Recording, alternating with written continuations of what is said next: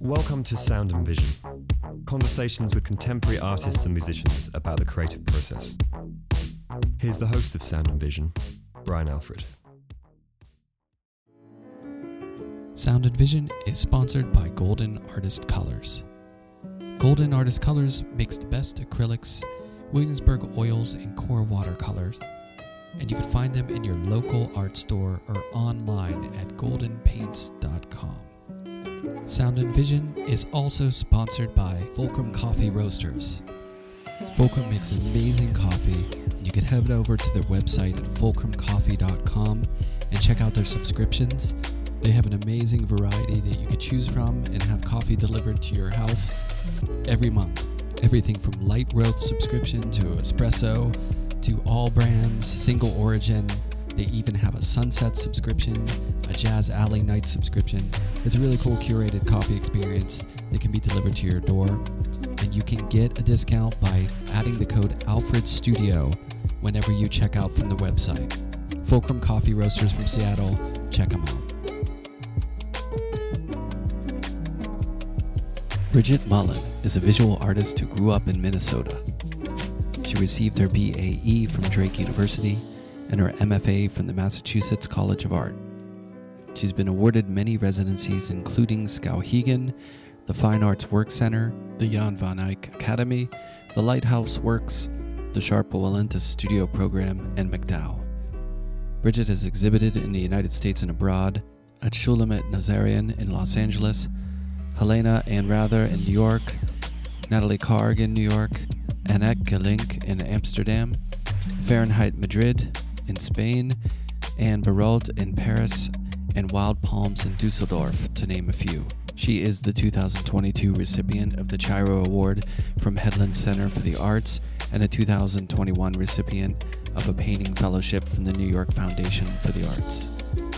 Her reviews of her work can be found in Artforum, Hyperallergic, Juxtapoz, and the Brooklyn Rail, and her upcoming projects include a book of her birthday series paintings, a print project with Avant Arte, and a solo presentation at the Armory Show in the fall. Bridget lives and works in Brooklyn, New York, and is represented by Shulamit Nazarian in Los Angeles. We talk about burning through ideas, imagination, playing in bands, printmaking, improvising on canvas, and much more. Here's our conversation. Yeah, I, I was. uh Oh, I'm gonna drink coffee. Is that okay? Yeah, I mean, I'm gonna mean- drink tea. Have some. All right. I need. If the, listen, if I'm not caffeinated, this doesn't fly. It's all moot. No, I know. So I was talking to a friend on the phone about a half an hour ago about your work. oh, Just- who, was- the? Just just talking to a friend, and um, I was describing your work. This is probably the exact wrong way to start this up. I was trying to describe your work in words, uh, which is, you know, it's always tricky territory, isn't it? Like trying to verbalize someone's work. How would you do it? That's the Um, worst question to start off. I've never done that before. And it's just because I was trying to do it on a phone call like 30 minutes ago.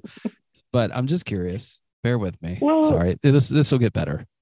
I no, this is fine. I it, I actually describe it differently every time I describe it. I think anybody would say the same thing. I also describe it differently depending on who I'm talking to. Um, and sometimes, I mean, it, it really depends on who's asking. Um, Okay, let's say someone who is very familiar with painting and art. You know, you've got a an educated consumer who who knows what they're looking at. Then where do you Yeah. go? Not your, you know, not like grandma or something. Yeah. Um, I love, I prefer to describe my work to grandma, but if I'm Right. describing it to to somebody who I would describe, you know, it's on linen. I use flash. Sometimes I use spray paint. Um, it's it-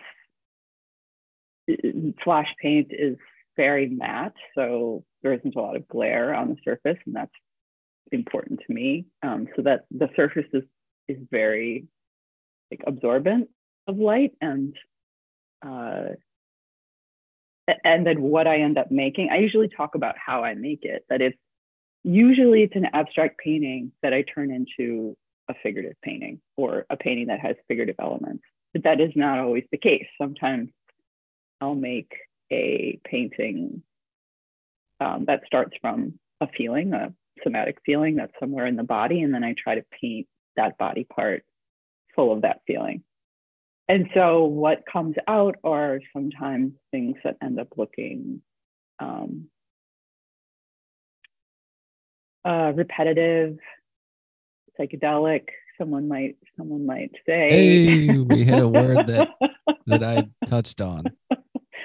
Um, I didn't know if I was off on that. Go ahead, keep going. Yeah, no, that's generally I think what people would say. Just because that there is also a feeling of of overwhelm or like a, I try to reach a pitch in the work that's like a tipping point or a point where things feel like they're about to explode or implode or um, turn inside out or um, yeah that, that, that there's a there's a threshold that's and that doesn't really even describe actually the things that are there and nameable except that right. um, yeah there are figures and there are other things that are globbing turning into maybe figures or things that interact with a figure. That that all sounds that's good. That's you're sort of painting the picture of how these pictures like the world that they're living in. Now, yeah.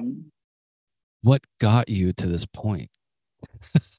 yeah. How does Bridget growing up make Blood's Bluff? I think it's called. Yeah. Um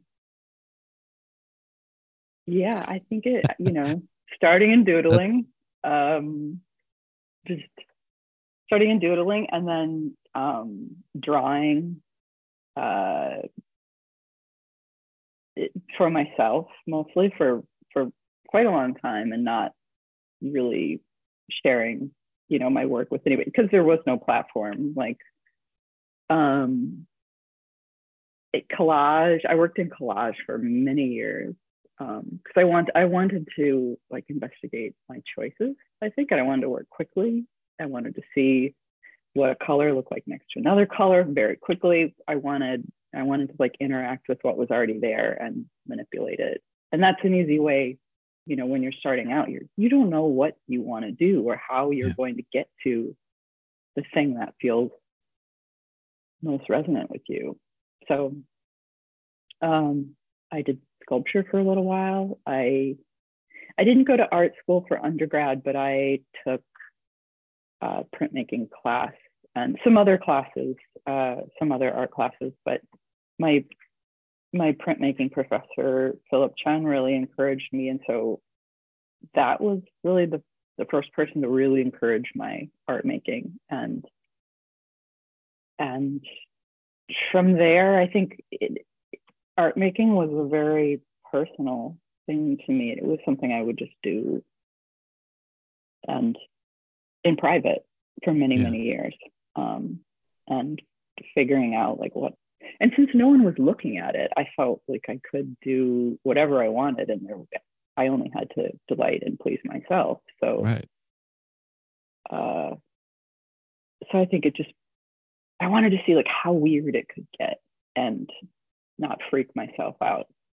like how what could I draw? Like what could I draw? I mean, I could always draw something like the freakiest thing I could think of drawing and just erase it or burn it or I don't know. Like, could an image be just what, so awful that you're like, oh, she's just burning paper out back. It's like, oh, she's doing that again. That's weird. All right, as long as it's okay, as long as the house doesn't catch on fire.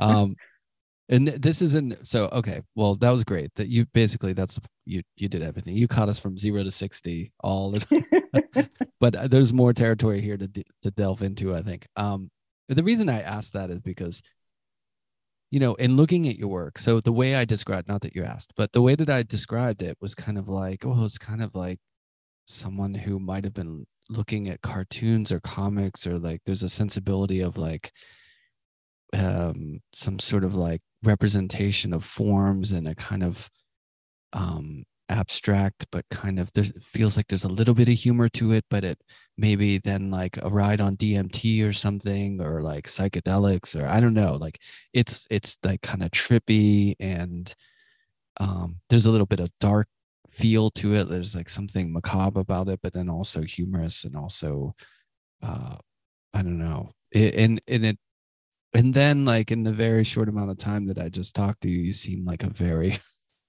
like you know some people wear their work or they look just like their or they act just like the work acts. And then i'm i always love when people it their work doesn't fit necessarily what you would you wouldn't imagine. You know what i mean? Like if you so i'm curious like growing up did you grow up in minnesota? I did. Yeah minnesota yeah. and wisconsin. So was your imagination always that vivid? I guess if you were burning drawings Um, I probably only burned one drawing. Maybe it was more like. no, it sounds great. Go with it. um, okay. Um, well, people always ask about cartoons or comics, and I actually, you know, when I was really little, of course I would. I was very into Sesame Street, um, and I like any kid. You know, I mean, still, I could still watch it. this is really the best show. It's such a beautiful show. Um, but I did, you know, some comics. I remember being really little and um, like liking the Peanuts, but it wasn't. It wasn't like I found it funny or anything. I think I just it was the only thing in the newspaper that was art and at all interesting as a kid. So I was like, I guess I'll cut this out. And then this is this is my takeaway from the world of extending beyond my house. Uh, right. But I didn't at some point I, I think like cartoons or comics, um, I just was I was never interested in them. I think there wasn't enough reality in it. That's yeah. It just was boring. I thought like I actually hated choose your own adventure books and that kind of thing where well, what is it? It's not, it's so it's everything. And that, even though I realize it's kind of exactly what my paintings are, they're sort of soupy and they're indeterminate in a way. Like I still don't want to, I don't want to live. I, I, I don't want to engage in that kind of um, situation where it's like to choose your own adventure book, I would just read all of the, I'd you'd read every ending and then it'd be like, okay, well, so no one made any decisions. and I don't know. So it was frustrating to you. A little bit, yeah. Yeah. And I felt that way about comics in some way because it was, it was too fan, there was too much fantasy. Yeah.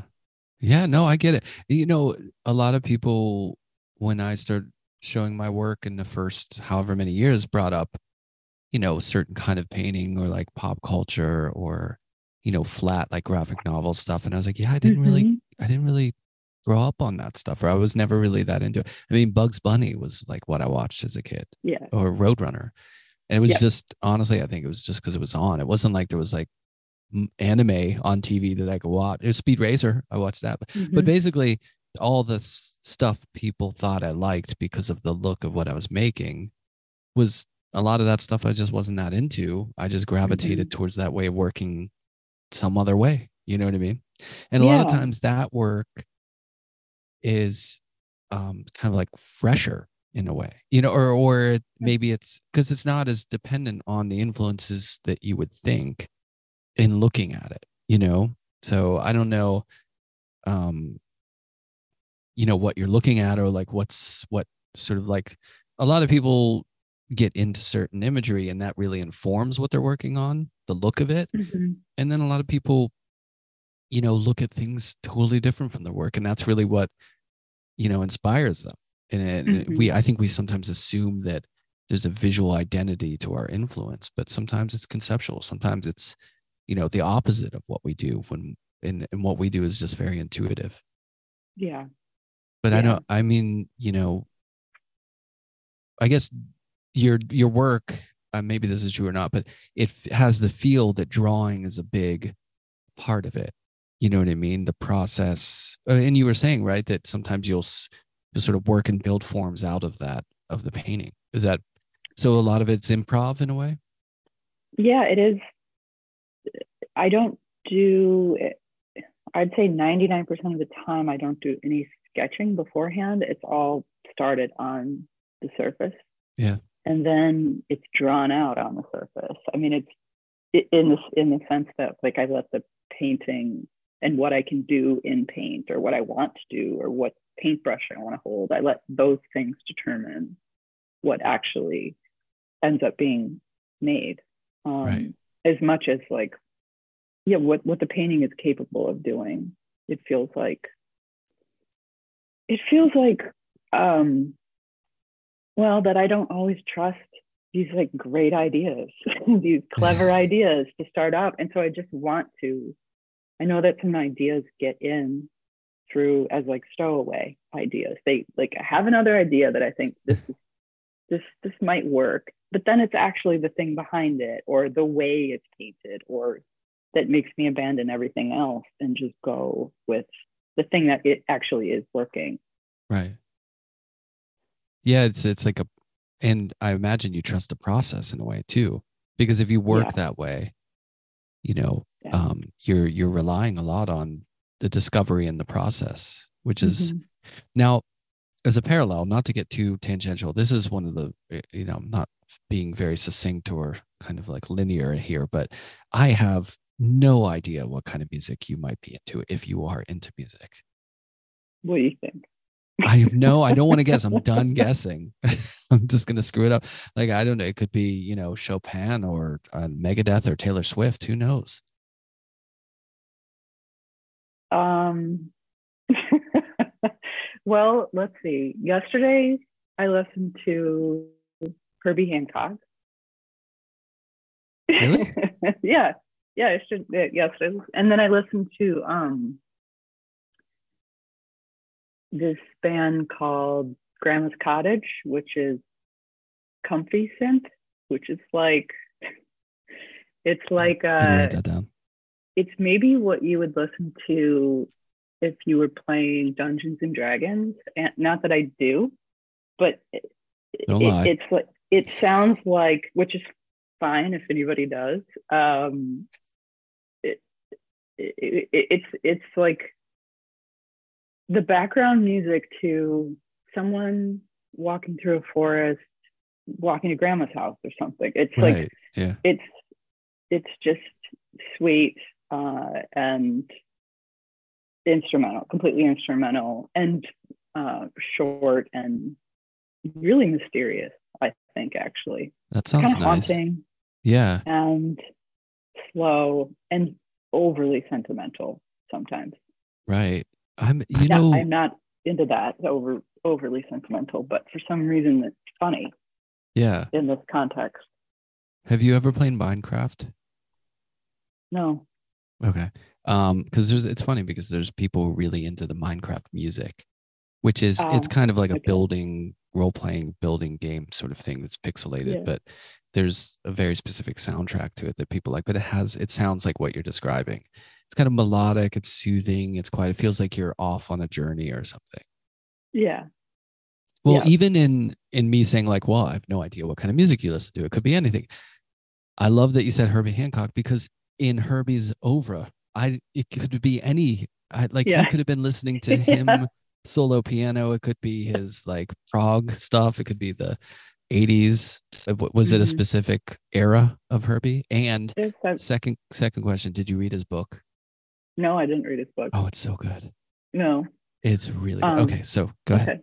No, it was just um it was Headhunter. It was like so it was Nice.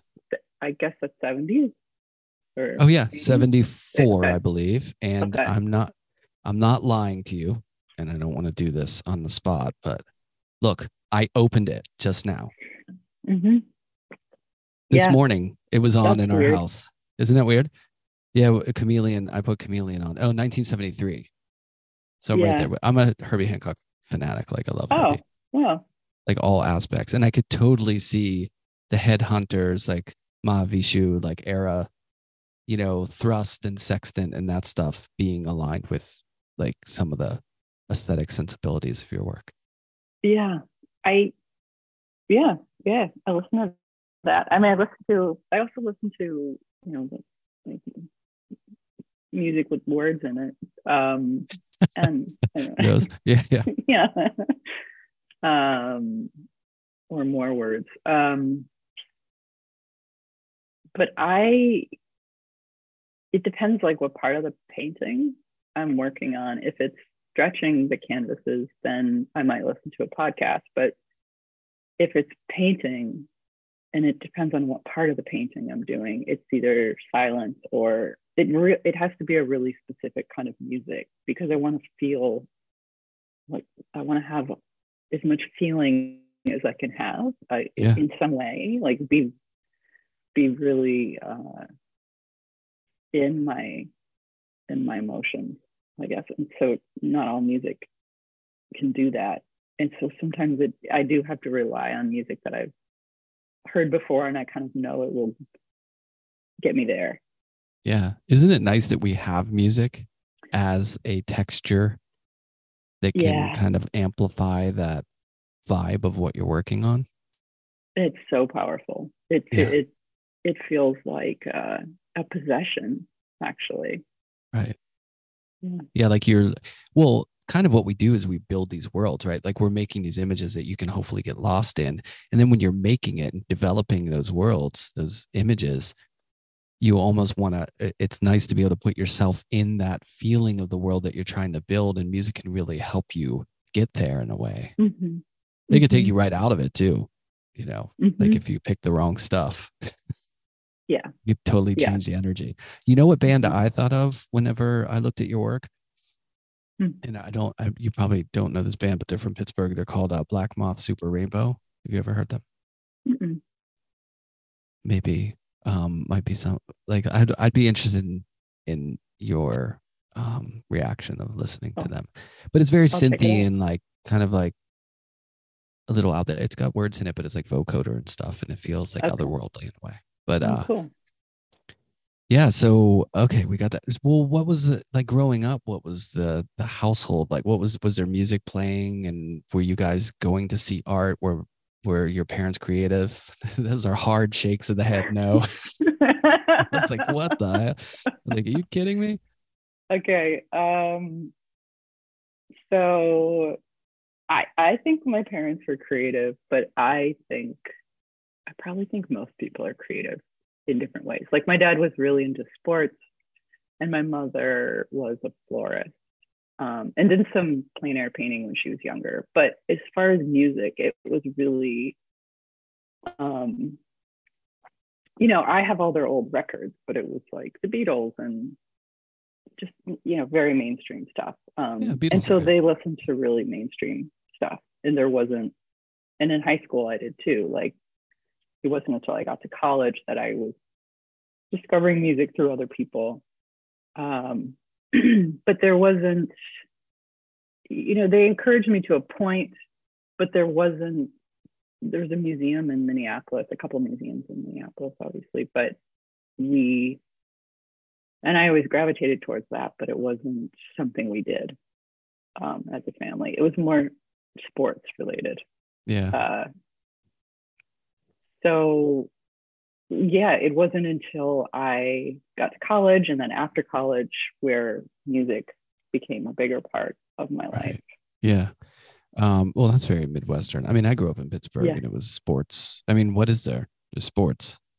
And then It's volleyball. Yeah. that's uh so you played sports? I played volleyball. I was Yeah. obsessed with volleyball.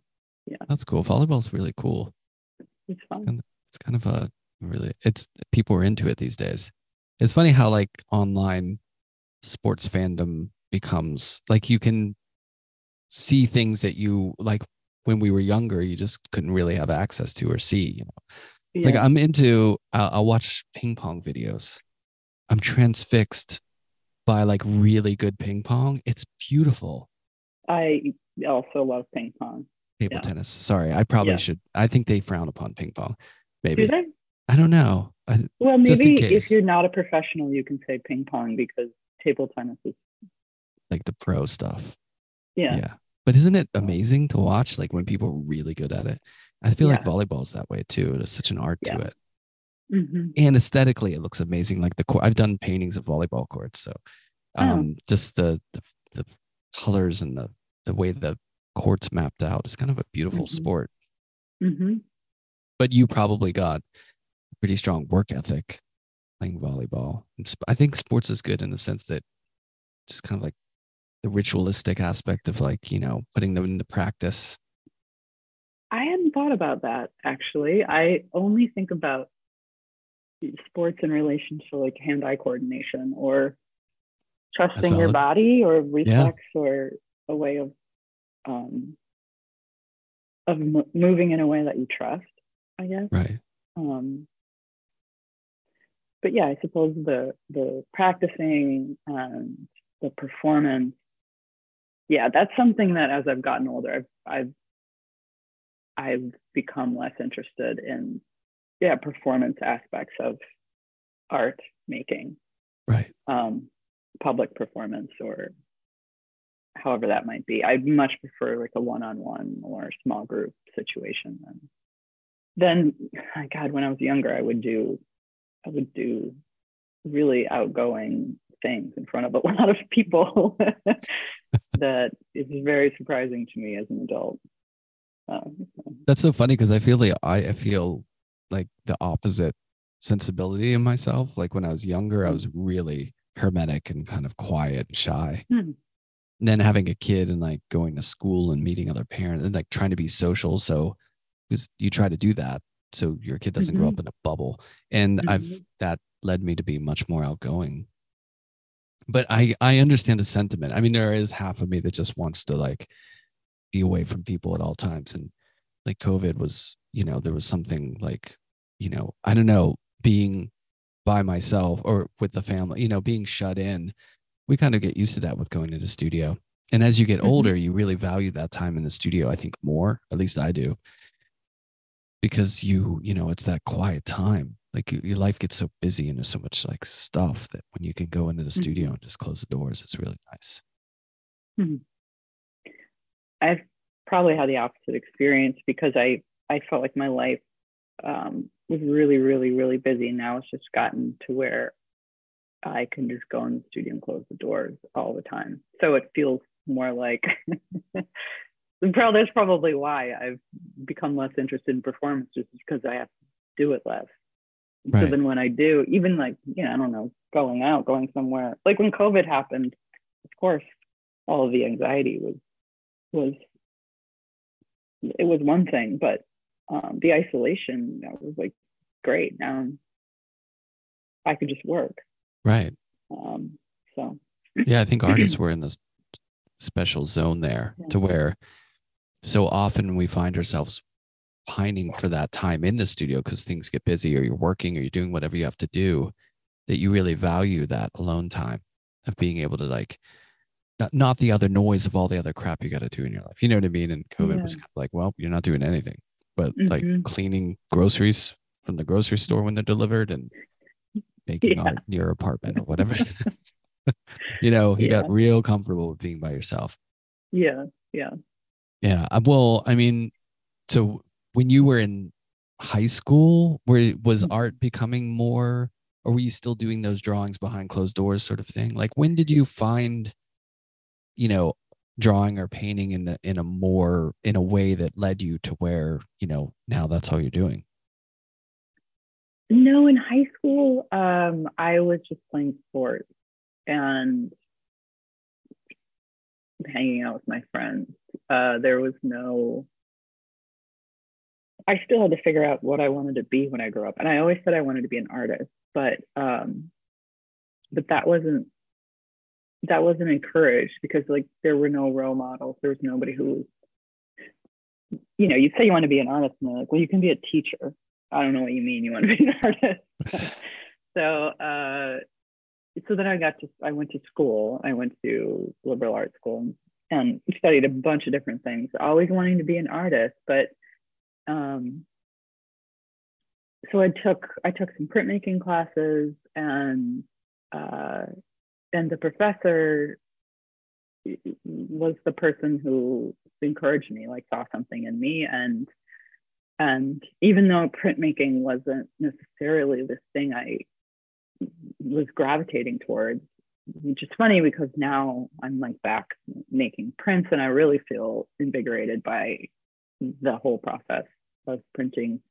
Uh, but at the time, I it, it, was the freedom that I felt um, taking his classes and and it was it was technical uh, and it was interesting to see the way you know putting your ideas through different um, I guess like pressure valves or um, situations, materials, functions like could produce images that were really surprising. Uh, and then that encouraged me to draw um, you know, on the weekends, at night, um, just on my own in college. And I would put brown paper bags or tar paper on the wall and then I would just draw on it. And, you know, not having any money, I felt like no one can tell me I can't do this. It doesn't cost anything. It's just my energy. And I have, right.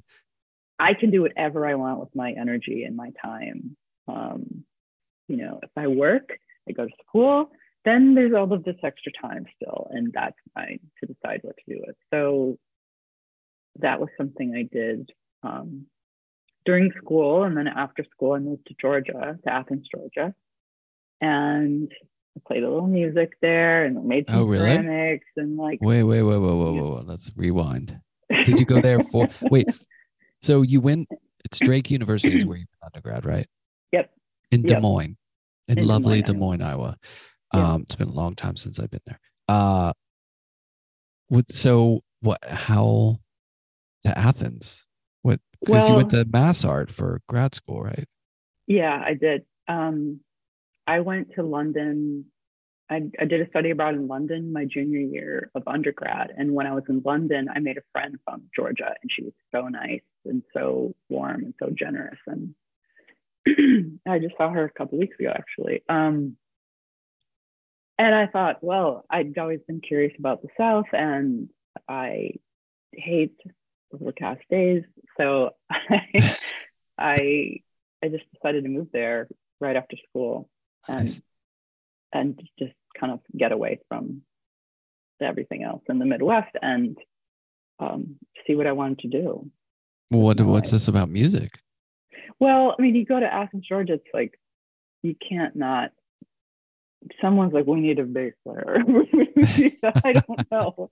It just seemed like we need someone you can you can play, you can shake a tambourine, or you could. There was always all of my friends were musicians, and so I wasn't musically inclined at all. But uh, there were opportunities to say like go on a little tour and learn some songs on guitar. Um, I was in a Raincoats cover band for a little while, but it oh, was, oh wow, we never played out. We just we would just play the music together, learn the songs, and it was really fun. It was collaborating in that way with other people was surprising. Um, and then I would collaborate with people I didn't know that well and felt like I knew them better just through being on stage uh, there were times when we toured, we like played in New York, not the Raincoats cover band, but this other band. And I remember being on stage and playing with other people and it being so exhilarating. Yeah. Uh, and feeling like, God, people have no idea. I have no idea what I'm doing. And it doesn't matter. There's nothing like it, right? Playing music on stage. yeah. That that sort of buzz you get from it. It's so mm-hmm. different than making art, I think. Yeah you know um yeah. that athens sounds like my kind of town like you're just walking down the street and you're like you know what you yeah you're not in a bit we need you just come you'll figure it out it's just a baseline you could come play it's pretty great what was the band that you toured with um so these two bands uh new sound of numbers and circulatory system they they went on tour together in like i guess this was right after i got out of um maybe this was right after I got out of grad school. I reconnected with them and I I didn't know what I was going to do. And they're like, you know, we just we're going on this little tour up the East Coast and you can come back to Athens. I think that's what I did. Came back to Athens and learned some songs and then and then went on tour with them. Sure. I don't remember. You're playing in like Middle East, like places like that, or yeah, yeah. I think we played at the Middle East. We played at the Cake Shop in New York and Union Union, Union Hall. Pool, Union, Union Pool. Hall. Oh, Union Hall. Not Got it. pool. Yeah, Union Hall. Um, Cake shop. I haven't been there in a while. That's a I think cool it's place. closed. Oh, Isn't probably. I don't know. I, I- honestly, it's so embarrassing how I don't go out anymore. Like I literally, Yeah. I I'll go to a part of the city, and I'll be like, oh my god, it's totally different. It's how Mm. long it is between going places. You know, it's kind of Yeah. sad. Mhm. Um, Oh, yeah. also my friend's band, The Instruments. My friend Heather McIntosh. We played with her band too. And there was a place in Williamsburg. It was a record shop, and then behind it there was like a performance coffee shop. rough trade. I don't. Maybe I don't remember. I don't remember. But it's not. I don't think it's there anymore. Yeah, rough trade's gone. If it's rough trade, right down by Bushwick in the park, there was a Mm. record store called Rough Trade. It was a big Yeah. record store, and there was a little coffee area, and then there was like a proper gig, like stage place Mhm. behind it. Mhm. That might have been Yeah. it. Yeah. So you're playing. You were a lot of playing. Sounds Um, like it could it be was- math rock or something, or like indie rock. It's indie rock. Yeah. Okay, Yeah. nice. Records? I didn't write any of the music. I just played. Yeah, it's okay. You still, still. um, so you played music down there, and then Yeah. obviously you first you went back to school, and you went north. You, I guess, you couldn't stay away Mhm. from that beautiful northeast weather. yeah, that's what it was. Like I Um, need to get and- back to some gray and some freezing cold winters, and boy, Boston can be brutal. Yeah, it was. I mean, what was brutal was like the snow and how people would like shovel out their parking spot and then they put their chair in the parking spot. Like, I thought this was public property. I don't know what you think you're doing. Um, yeah, I didn't have a car, so I wasn't like that irritated by it. But I just thought, like, this is a funny, this whole procedure. Um, right.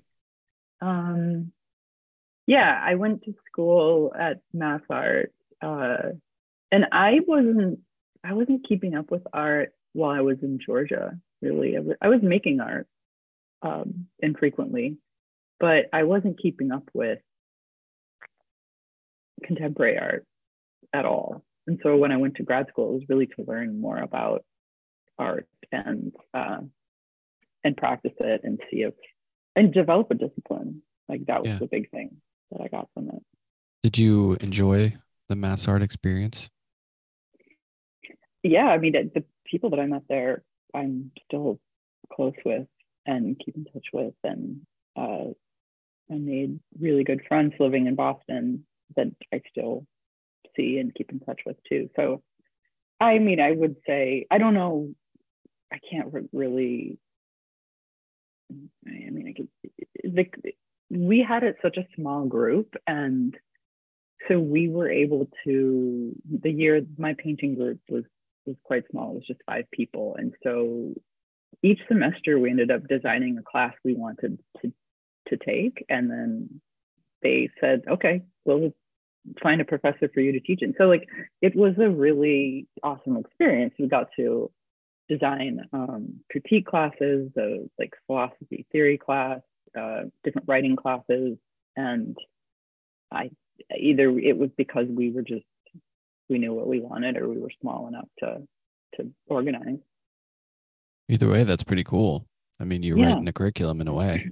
Yeah. It's like we need Yeah, to know this. great. We want.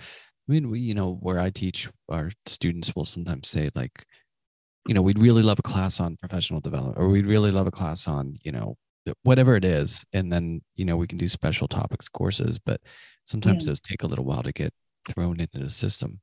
But it's pretty Mhm. great that you were able to do that. Yeah. Um, and Yeah. did after you were done, I mean, did your work really shift during that time? It- oh, did it? Did it, yeah, it did. I mean, I so I had gone in working on brown paper bags. Still, I was. I wanted. I wanted the content of my work to um, the shape of my work to like reflect the content of my work. Like it, I there was never a hard edge in anything I was doing. It was all free form and uh, you know on the wall at different or hanging you know hanging from the ceiling or coming from the floor. Um, uh, yeah, everything had to be installed or that was the direction that I was going. Uh, and I started working on tar paper in grad school, uh, materials that were you know cheap and readily available, and already had history with them. Already had a ground, and in grad school, I never, I didn't make one painting on canvas, or I made, I think I did some sculpture and printmaking, uh, but it really that time was really about developing a discipline and a love for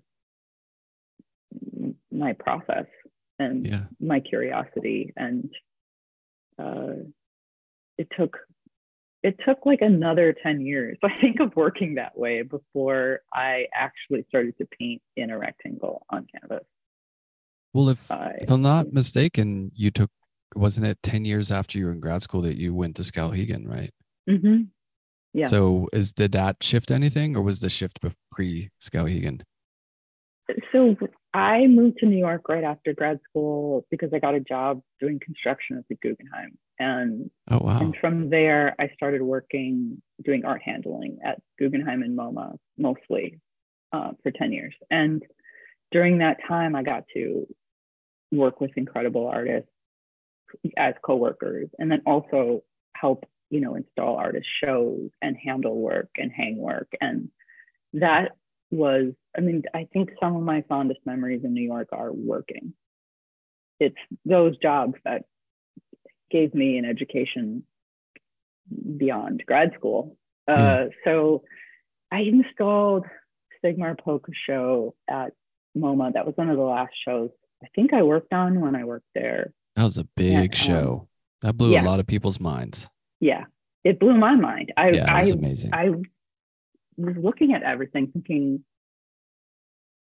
thinking about uh, constraints, and it was always important to me to have ultimate freedom.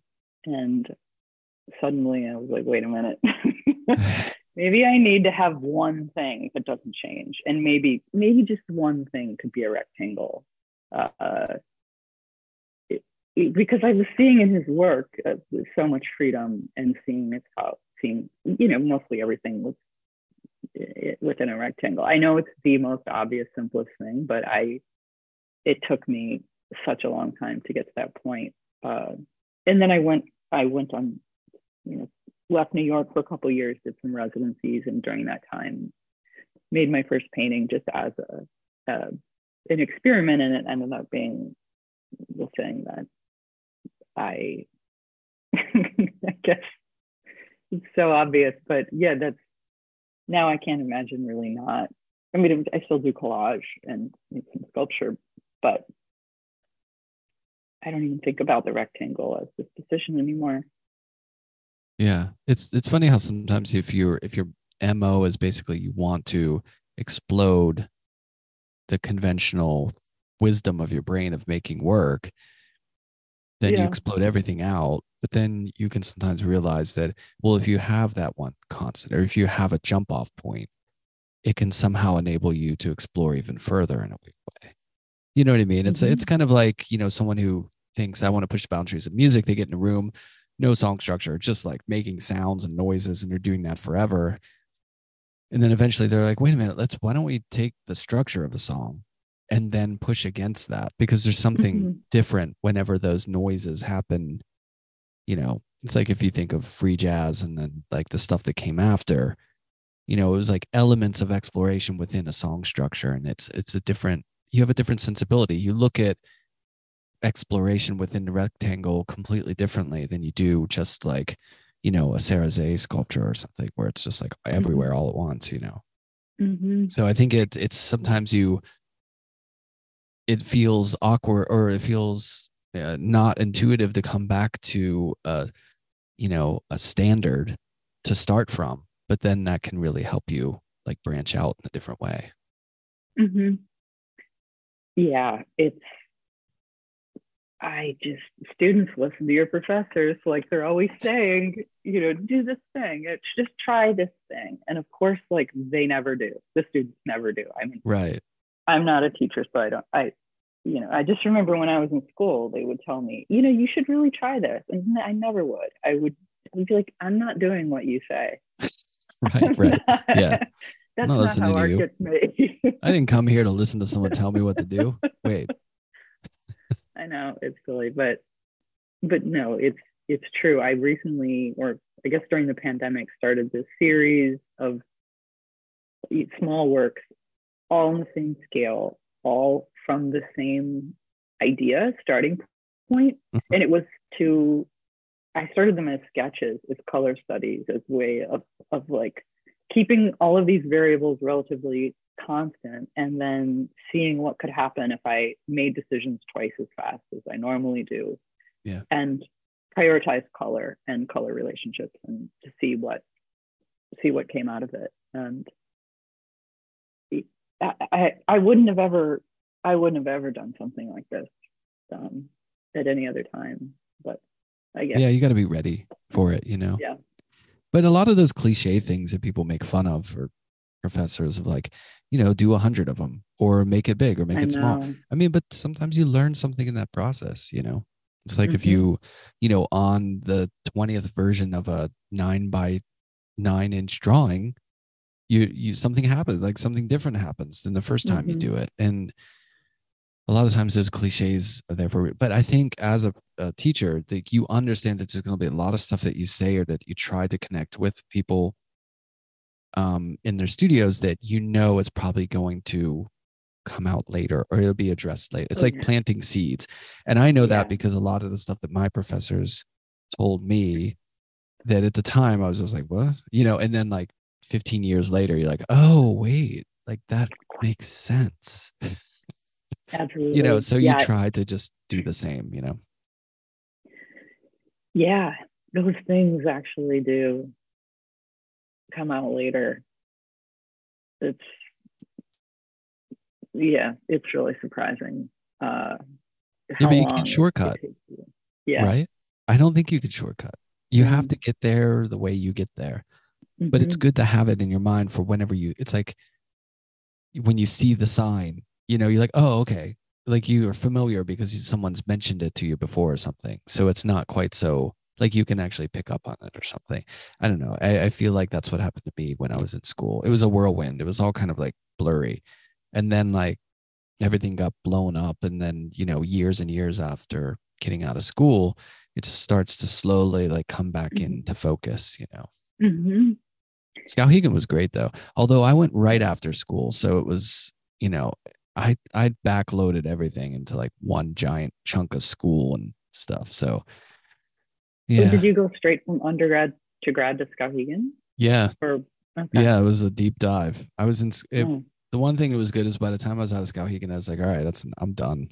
Like no more school. Like, you know, yeah. it was like I I spent year literally years of my life in my bunker, not really talking to any, you know, basically oh, yeah. other than some close friends and stuff, just like working because I, I had mm-hmm. so much, you know, um, input and people in my head and my studio for years and years and years. I mean, Skowhegan was great because after grad school, grad school was really like stringent and tense, you know, and then like going from that to Skowhegan, where they're like, yeah, man, we're all just here working together, you know, and everyone from like John Waters to like Polly Apfelbaum, just amazing.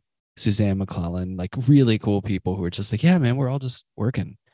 So it was the exact opposite of grad school, which was very refreshing you know, because it's like, oh, okay, there can be this environment to support each other mm-hmm. as artists, not just, you know, pulling the rug out from under you and and harsh critiques or whatever. So yeah, but but going, I would imagine taking that time off was really it was probably amazing to go to Skowhegan after that time because, you know, it's like art camp. Yeah. Well, I I remember when I was an undergrad in like in 1999, my printmaking professor showed me a brochure for Skowhegan, and I remember looking at it thinking like, yeah, I'm not in this world at all. Like this is, this is, a, I have no idea the steps it would take between where I am now to get to be able to do something like that. You know, it was expensive. It was like it just was so far from but but it was something I always wanted to do. And so I I would apply every couple years. Yeah. Um, I just kept applying, but it didn't uh it just didn't work out until 2016. And that's like a pretty long gap to want to do something and then to be able to do it. It's like it just always makes me feel it feel it makes me feel like a late bloomer but i think probably a lot of people would call themselves a late bloomer because there's just this impatience of of of of once you figure out what you want you feel like it and it doesn't that manifest or it doesn't happen then uh, it just takes some time. It takes some time to sort of catch up to um, I don't know.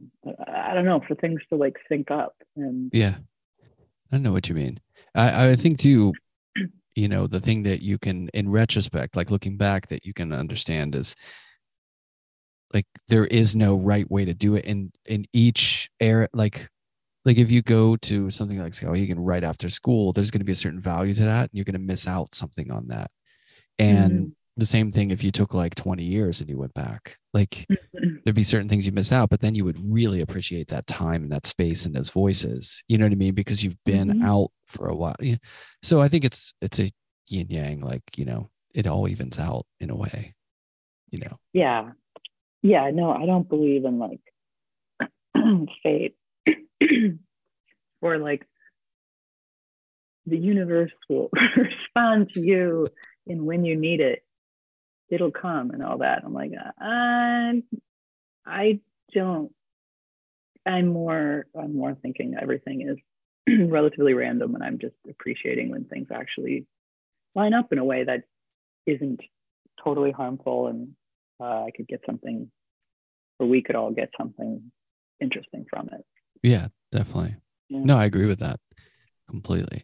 Um, so what I mean was was the the faculty I, I don't think they call them faculty but were the people mm. at skowhegan when you were there did you did you click with anyone? Was it a good yeah, experience? Yeah it was great. It was because i mean my friend group in new york are the people that i met at skowhegan. Right? Yeah. i feel like more than grad school for me i know more people like that community from skowhegan was more still kind of doing it. Sadly mm-hmm. i was there the year that you were talking about which makes me feel a little bit old Wait, oh, you were? I was there in '99. Oh, in 99. You were talking about '99. Oh, really? You saw the brochure. Yeah. yeah.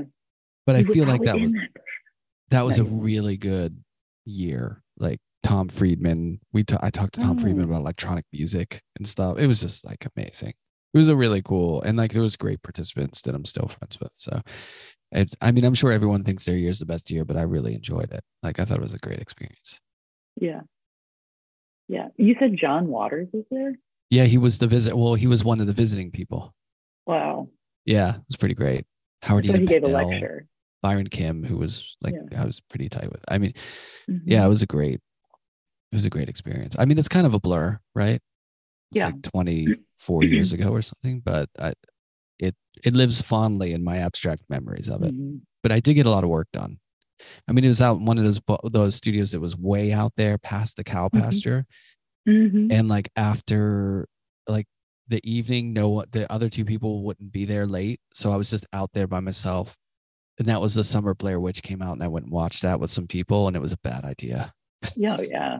No. Imagine because no. you know how it is out there. Like the woods are just like they seem endless. And my studio door opened to the woods. And I came, I remember coming back from that movie and going to my studio and I went in and I was listening to a lot of Boards of Canada at that time, which is very sort of otherworldly and kind of like, you know, and being completely freaked out by that movie and scared of being out there.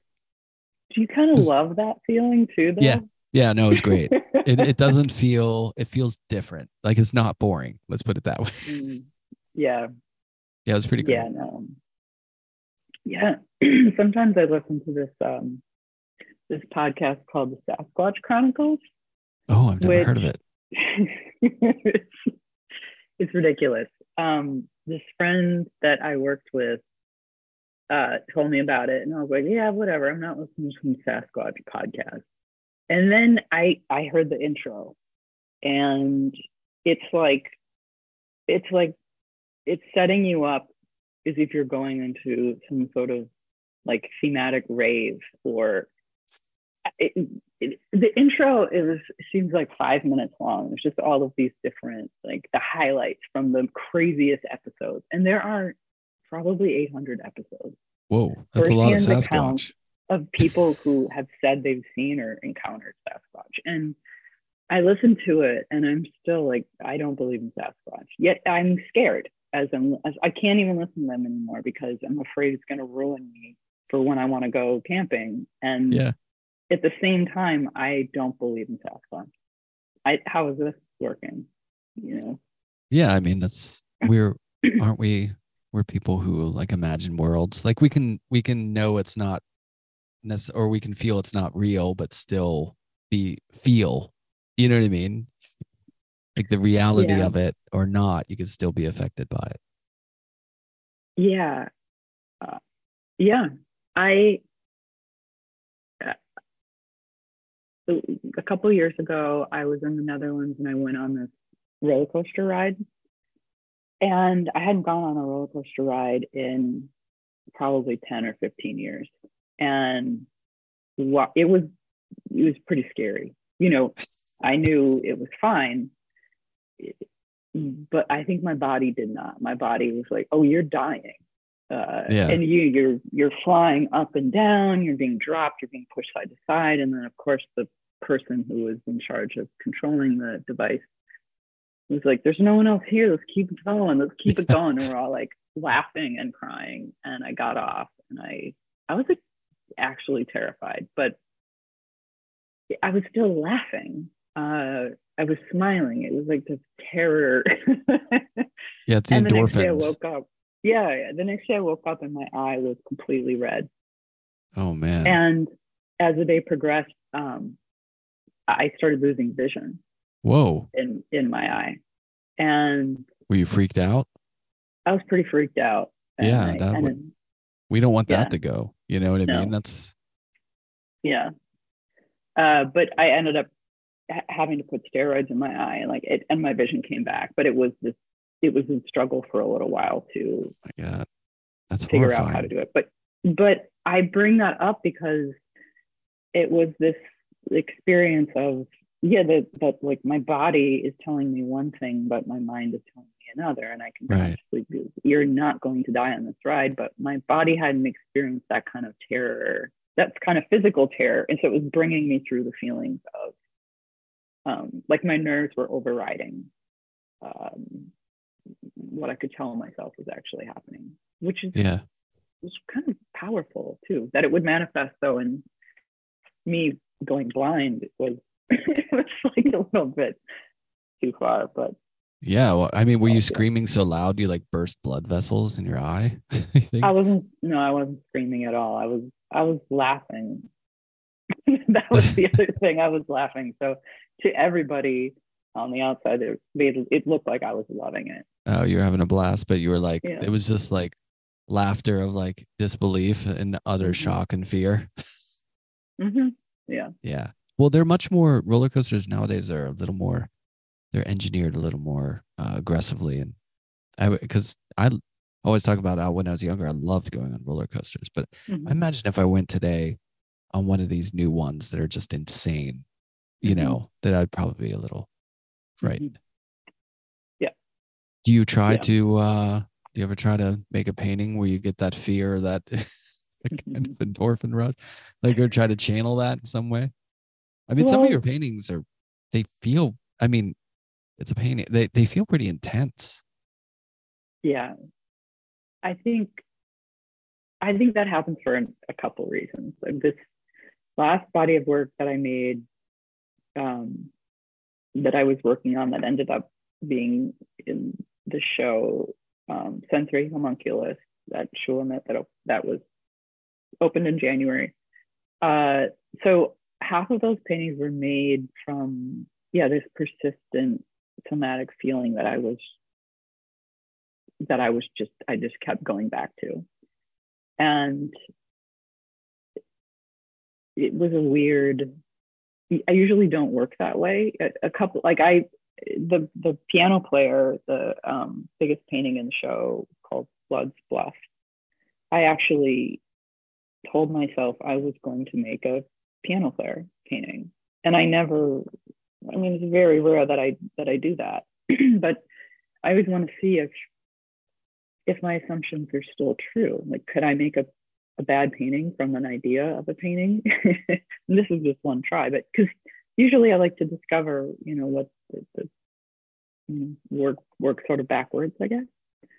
So, uh, yeah, a lot of that work was was was started from trying to get at like these these nagging feelings and and a lot of those nagging feelings were like started from this really intense residency I had at Headlands this past summer, which is on the coast of California, just north of San Francisco. It's really gorgeous, as you know, I'm sure you've been, uh, place uh, that, and there were a tremendous group of people there, and it, it really, uh, like, kind of ruined me to come back to New York. Yeah. Um, so, yeah, the paintings, the paintings, they feel like they all get made differently or they they kind of get get carried away. Uh, but the feeling you to come back to your original question like i think sometimes they can appear um, to have that kind of overwhelm or that pitch of nearly being overwhelming is because I double down on choices that I made in the beginning, and then that ends up really like um, like I want to like stabbing at the thing that I'm um, I'm trying to feel. It's like, okay, I didn't quite describe it right. Let me just go right next to it and try to describe it again. Like that isn't quite it either. And so I keep trying to describe it in a way that ends up making it look um, like a vibration or something that is breaking its form or existing beyond the constraints or the container that uh, even an idea could be. Yeah. And not, I just, I can't help in my mind think a little bit of like cubism or like futurism too, of this kind of like Yeah. showing something progressing or like, you know, moving over time in a short span of time and short amount of space, but like that reverberation, which I love because some of your titles have like odes to music. Like there's, you know, talking about, I think like synth is in the title, you know, like it feels like now that in hearing of your music and like that you played music and your what you like to listen to it i like that idea of too like the sonic reverberation of the exploration of the image you know Mhm.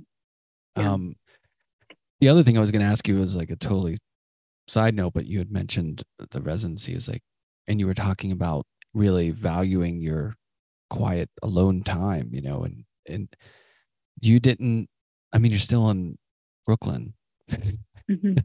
you didn't you didn't take the bait. Like so many people have have you know gone to nature especially after covid you know and the, this sort of decentralization of the art world in a way where you can like you know 20 years ago it was like well you you got to at least go to the city to start yourself you know what i mean? To like Mhm. make your connections or get a gallery or do that and then you can you know i remember when i was at skowhegan tom freeman lived in massachusetts like in the middle of nowhere i think. Like he didn't Mhm. live in a city or something and we're like whoa that's crazy. You can you know you don't have to live in the city. But i would imagine you it seems like you would love to have like the upstate house or somewhere bucolic and quiet and you're making these paintings there. But you're just here in brooklyn like the rest of us I am just look, that's what I would like to do. I just uh, am waiting to do that. I feel like it's it's not right now, and I I that, that will happen. I'm sure it will happen. so I- it's something you're you're it's Yeah. a possibility yeah, I've I've not I never in my life had this feeling like I got to get to New York City. Um, Yet Yeah, here I you are. but it's hard- it's hard when all your friends are here and uh, and things kind of things feel to have you know feel they have momentum and Yeah. it's exciting. Um, But you're also But- showing in LA. So do you have roots Mhm. or do you have connect? Like, how do you, like, what's your relationship to Los Angeles? That's a nice place to visit. That's how I define it. Nice place to visit. Lovely. Don't live there, Uh, but it's a nice place to yeah. visit. Yeah. Um, if you just say carte blanche, unaffected, like your whatever you're doing and making art stays the same. You can move anywhere. Where do you think you would love to move? Like, where's the dream spot? Um, Sorry, I'm giving you a lot. I'm giving you a hard time. I don't even know you, and I'm like really feel like a lot of these. I'm just so bad. I don't know. I, I really like your work. I think you're great. I'm sorry. Thanks. I don't mean to ask you these annoying, difficult questions. no, I I was thinking of how I would answer that. I was like, Italy, Canada. I don't know. Valid. I- Both. All right. Let's say you have a timeshare. You have five cities or five places. Where are Um, these places? Venice, yeah. Toronto, upstate New York, Cuba. Yeah, I would. Yeah, I would love to live uh, um, somewhere in the woods, probably somewhere not too far from New York City. So that could be really anywhere, but it can't be so. It could be a little town. It doesn't have to be in the woods because I know what's in the woods, or at least I think I know what's out there in the woods. Right, right. Yeah, we, we all know what's out there. It's it's Sasquatch. I know what you're afraid of. Just go to a warmer wooded Yep. climate. Although they're probably there too. People probably see Sasquatch in like Georgia. hey, listen, you got to listen to the podcast. You you'd be surprised. Uh, so I think it would be, yeah, I think it would be somewhere within four hours of New York City. But that said, like I,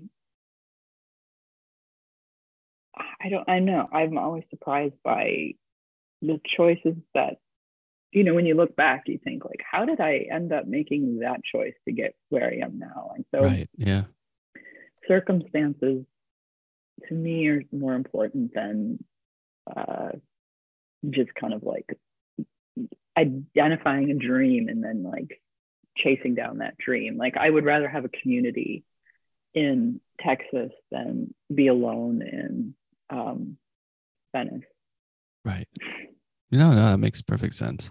Yeah. And then I would imagine, as you said, like, you know, being here in the city, the one great thing is you can find the people that, you know, you, you can have that community. And even if you're busy and you're not seeing people all the time, you just know they're around you, which is kind of a nice feeling.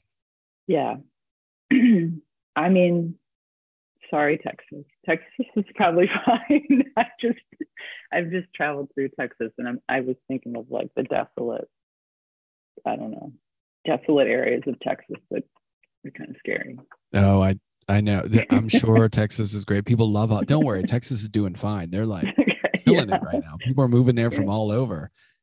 When our band was on Mhm. tour, we did that drive from uh, like Arizona, like New Mexico down through, and we were going to play in Georgia, Mm. and um, and we, we were by the border. I guess at some point we got stopped by like there was like a border patrol people, and they searched the van and stuff. It was traumatic. Like I was really scared.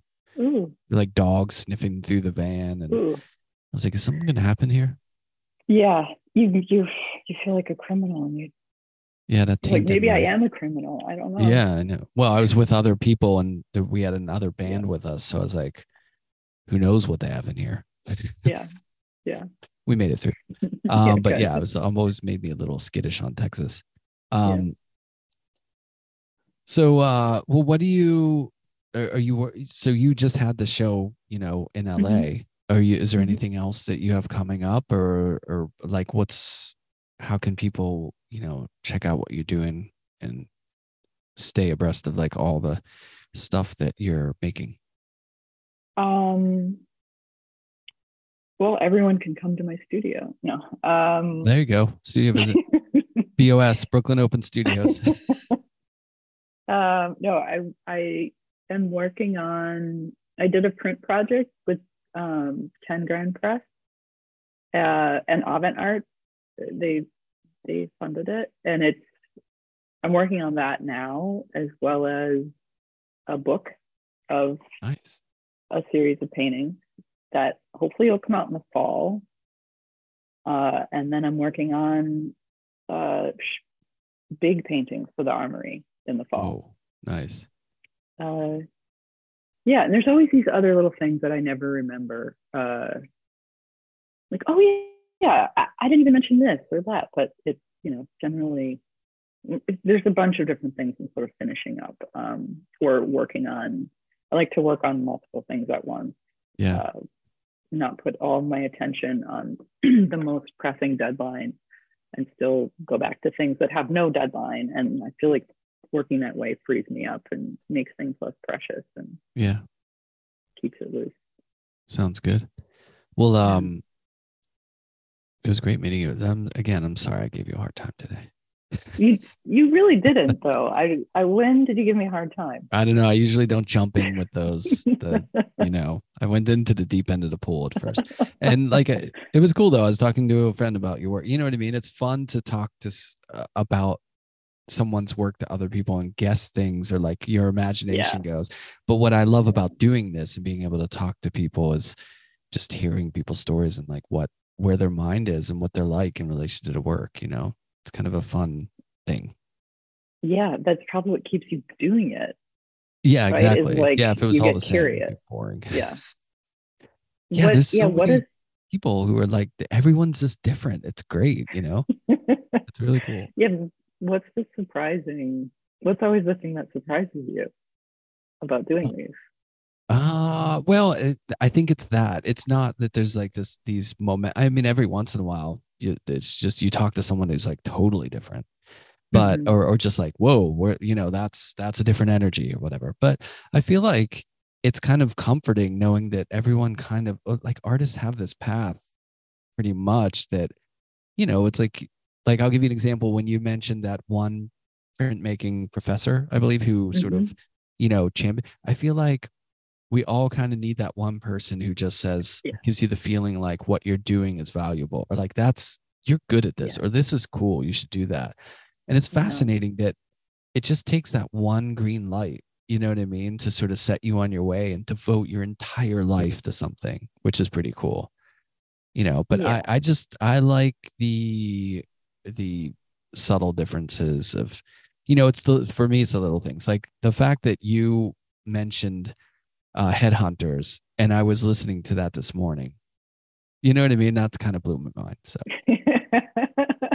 And i'm really honestly i'm i hopefully it doesn't you're not like us. Bullshit. But it doesn't matter. I'm really excited for you to listen to black moth super rainbow because i oh, cool. just to get your reaction even if you're like yeah yeah it's not that's not it. But because it in my mind i have this thing it's a bad thing where when i see artwork i hear music i hear certain music so oh, you know what i mean i get like Yeah. like that whatever's behind you it it made me think of um like i was thinking of vivaldi for some reason oh Like, yeah. so you know i Yeah. it happens to me i can't help it i hear music when i see Mhm. certain artwork. So, but that's uh, now I'm really excited for. I, I was excited to hear that stuff. That's the kind of stuff that I. That's why I do it. You know. Oh, is it like a synesthetic experience? You know, like where if people see a letter, they automatically think of a color, or that the senses kind of get. I don't know. I I don't know. I don't know how to define it. I just know that when I look at art or visual, not like colors, because when I talk to Heather Day, she has synesthesia where she gets like it's very specific. It's like a diagnosed thing where she's Okay. sees color and it, it creates certain things. I just have, I don't know if it's just a tendency, but when I see artwork, I think of the music. It sounds like something to me. You know what I mean? Mhm. So, I mean, it's sometimes even quicker and more direct than others. Like if I see a Kandinsky, it's like going straight to a specific kind of like jazz or something, you know? oh yeah, yeah. But I don't, I don't know if that's like just because I like music and I, I don't know why I do it, but I do it. hmm and then I end up asking people, and people are like, mm, uh, you know, it's like hard to define. Like if people ask me, I don't know. I'd be like, and some, one time someone did ask me. I forget who asked me, but on a podcast they were like, "What What do you think your paintings sound like?" And I was like, "Holy!" I was like, uh, uh, I couldn't explain it. I was like, Mhm. "I'll get back to you. I have to think about that." But you do put, uh, I assume it's your music on your animations. No, I collaborate. No? Well, I oh, have. really? I have done some. Historically, I've done like a couple that were my own um, Okay. compositions, but I I've been involved with musicians for so long that like I, I have friends and I collaborate with people, which I Oh, love. so you don't, you don't, do you know what they're going to do when you make the animation, or is it more like you work individually and then you? It both like sometimes Okay. i'll make an animation and ask someone to score it and like i've done animations like like i did uh recent well during covid i did a video for Poleside and i did a video for nazca lines and i basically made the music to their um their song you know what i mean so it goes either way like i've, I've done it both ways Mhm. it's for me that's really fun that's like a way Yeah.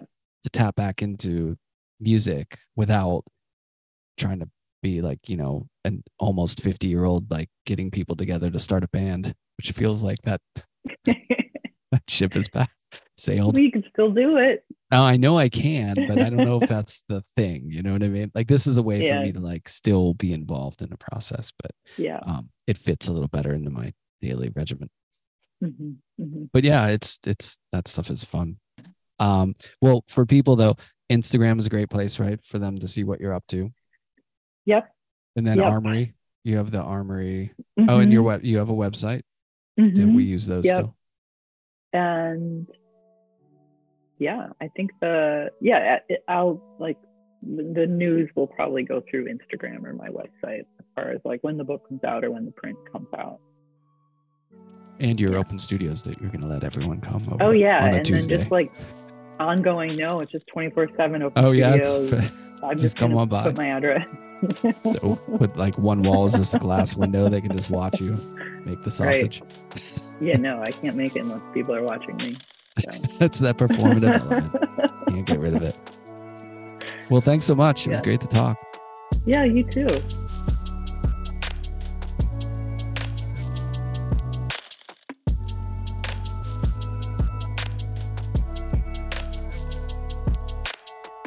Sound and Vision is recorded, edited, and produced by myself, Brian Alfred. You can find out more about the podcast by going to soundandvisionpodcast.com. You can find images on Instagram at Sound and Vision Podcast. You can support the podcast by going online and getting the Why I Make Art book, the official book of the Sound and Vision Podcast, which is available wherever you get books. Many thanks to Bridget for taking the time, and many thanks to you for listening.